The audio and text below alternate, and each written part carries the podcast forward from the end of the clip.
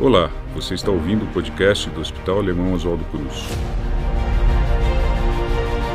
Dicas e orientações de saúde com os nossos especialistas para o seu bem-estar. Olá, sou o doutor Daniel Daniak, ortopedista e traumatologista, especialista em quadril no Centro Especializado em Ortopedia do Hospital Alemão Oswaldo Cruz, e estou aqui para falar sobre os principais mitos e verdades sobre a tendinite. Você sabe o que é isso? Sabe quais são os fatores de risco para desenvolver a doença? Conheça os principais sinais e sintomas? Nos acompanhe e descubra essa e outras respostas.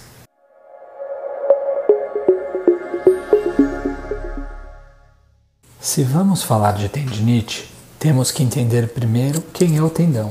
O tendão é uma estrutura branca e fibrosa, resistente porém bastante flexível, que tem como principal função conectar os músculos aos ossos. Dessa maneira, está presente em quase todas as articulações do corpo humano. Tendinite significa a inflamação dos tendões. Essa inflamação tem várias causas e acaba por ocasionar dor, edema e perda da função dos tendões, prejudicando assim o movimento e o equilíbrio. A tendinite vem aumentando no mundo todo. Acomete pessoas de todas as idades, sobretudo as em fase adulta, entre dezoito e sessenta e cinco anos. Acredita-se ainda que dois por cento de todos os adultos apresentam tendinite.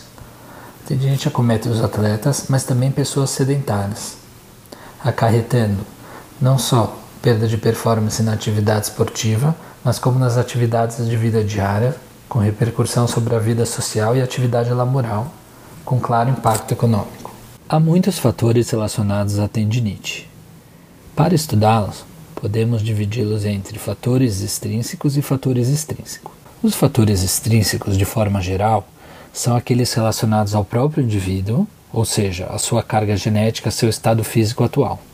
Entre eles podemos salientar as doenças sistêmicas metabólicas, como a diabetes mellitus, a obesidade e a dislipidemia, doenças inflamatórias como artrite reumatoide, espondilite anquilosante, histórico familiar, mau funcionamento da articulação onde temos uma rigidez dela ou até mesmo uma hipermobilidade, onde são realizados movimentos articulares acima do limite fisiológico, podendo ocasionar lesão nos tendões. E temos, claro, a fraqueza muscular, que pode ser oriunda do sedentarismo, que é muito prevalente, ou até mesmo da sarcopenia, que é uma perda muscular própria do envelhecimento, tornando a idade um importante fator. Os fatores extrínsecos mais importantes são, em primeiro lugar, a sobrecarga da musculatura. Ela pode se dar por uma atividade física extenuante, onde fazemos movimentos repetitivos, como é o caso dos esportes de quadra, como no tênis ou até mesmo o balé, e também pode se dar quando temos um repouso inadequado pelo atleta. Entre uma atividade e outra, ele não dá um descanso muscular adequado. Muito importante também são as L E R, ou as lesões por esforço repetitivo. São aquelas relacionadas ao trabalho, onde esse trabalhador fica várias horas realizando o mesmo movimento e acaba sobrecarregando essa musculatura.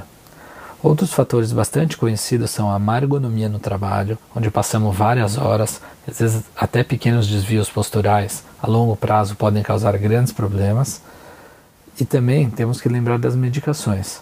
Classes como quinolonas, que são antibióticos amplamente utilizados, terapias hormonais e até estatinas usadas para dislipidemia podem causar tendinite por si só.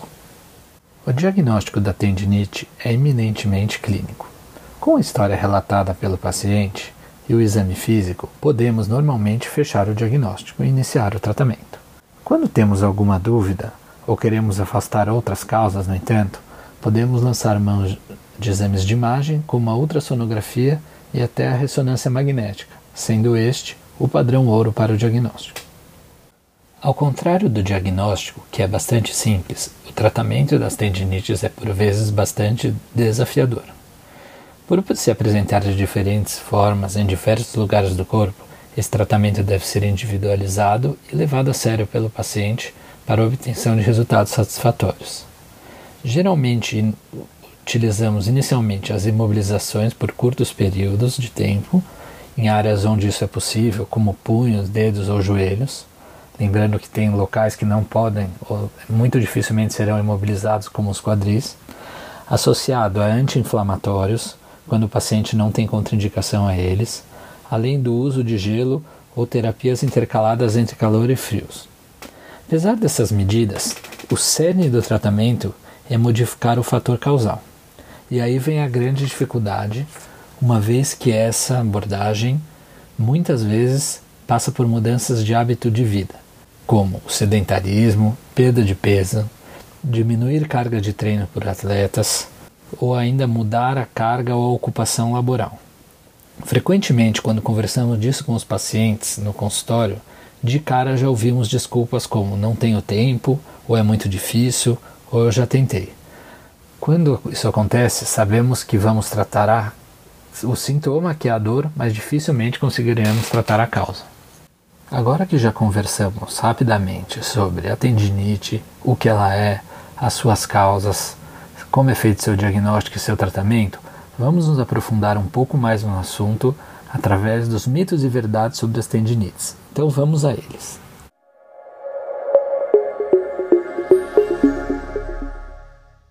A tendinite só dá em idosos? Mito. Como vimos anteriormente, dois terços dos casos acometem pacientes entre dezoito a sessenta e cinco anos. Um fato curioso é que quando falamos de pacientes mais jovens, antes dos dezoito anos, há um cometimento maior entre os homens. E quando falamos de pacientes mais idosos, há uma clara prevalência maior entre as mulheres. A tendinite só ocorre no punho? Mito. A tendinite pode acometer qualquer uma das sessenta unidades músculo-tendinosas do corpo, mas claramente ela acomete mais os membros superiores e os membros inferiores. Mas ainda assim, nos membros superiores, a articulação mais acometida é o ombro, seguida do cotovelo. O punho vem depois.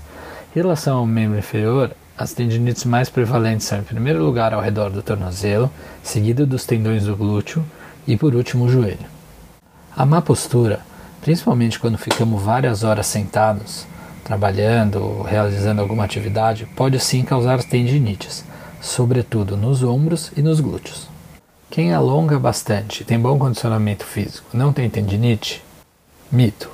A tendinite muitas vezes acomete mais atleta do que pessoas sedentárias. A tendinite do Aquiles, por exemplo, que é uma das mais frequentes do corpo, acomete pouco menos de seis por cento da população geral, enquanto chega a acometer vinte e quatro por cento dos atletas. Movimentos repetitivos, principalmente no uso de computadores, tablets ou celulares, pode causar tendinite? Verdade. Talvez o uso excessivo da tecnologia seja um dos maiores vilões no aumento da incidência da tendinite no nosso século. Quem deve ou precisa ficar várias horas na frente desses equipamentos deve fazer pausas regulares e, claro, realizar atividades físicas.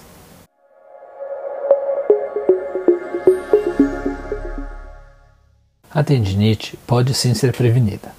Hábitos saudáveis, como a prática regular de atividade física, perda de peso, evitar tabagismo e uso indiscriminado de medicações, são formas eficazes de prevenir o seu aparecimento. Existe sim cura para a tendinite. Muitas vezes ela passa por mudança do hábito de vida e isso pode ser bastante desafiador.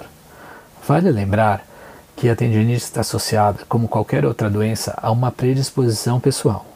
Então, uma vez que você tratou sua tendinite, venceu as dores e está vivendo tranquilamente, não deve evitar os hábitos que o levaram a essa melhora.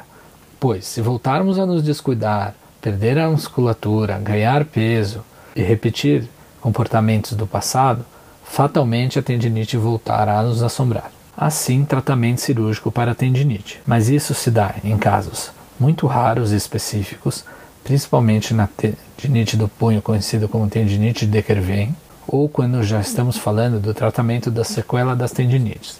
Por exemplo, um paciente com tendinite do Aquiles, que foi levando essa condição por muito tempo, de repente, no movimento abrupto, tem a ruptura do tendão. Temos que fazer a cirurgia para o reparo do tendão, e não propriamente o tratamento da tendinite.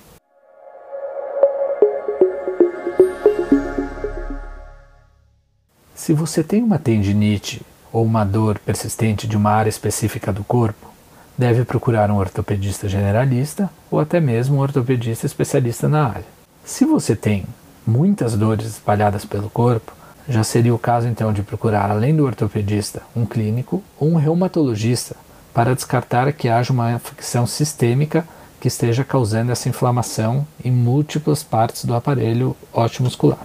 Aqui no Hospital Alemão Oswaldo Cruz, contamos com uma equipe multidisciplinar, além de ortopedistas em todas as subespecialidades, como ombro, mão, joelho e quadril, que estão prontos para recebê-lo e tratá-los de forma acolhedora e resolutiva. Juntos podemos vencer a tendinite.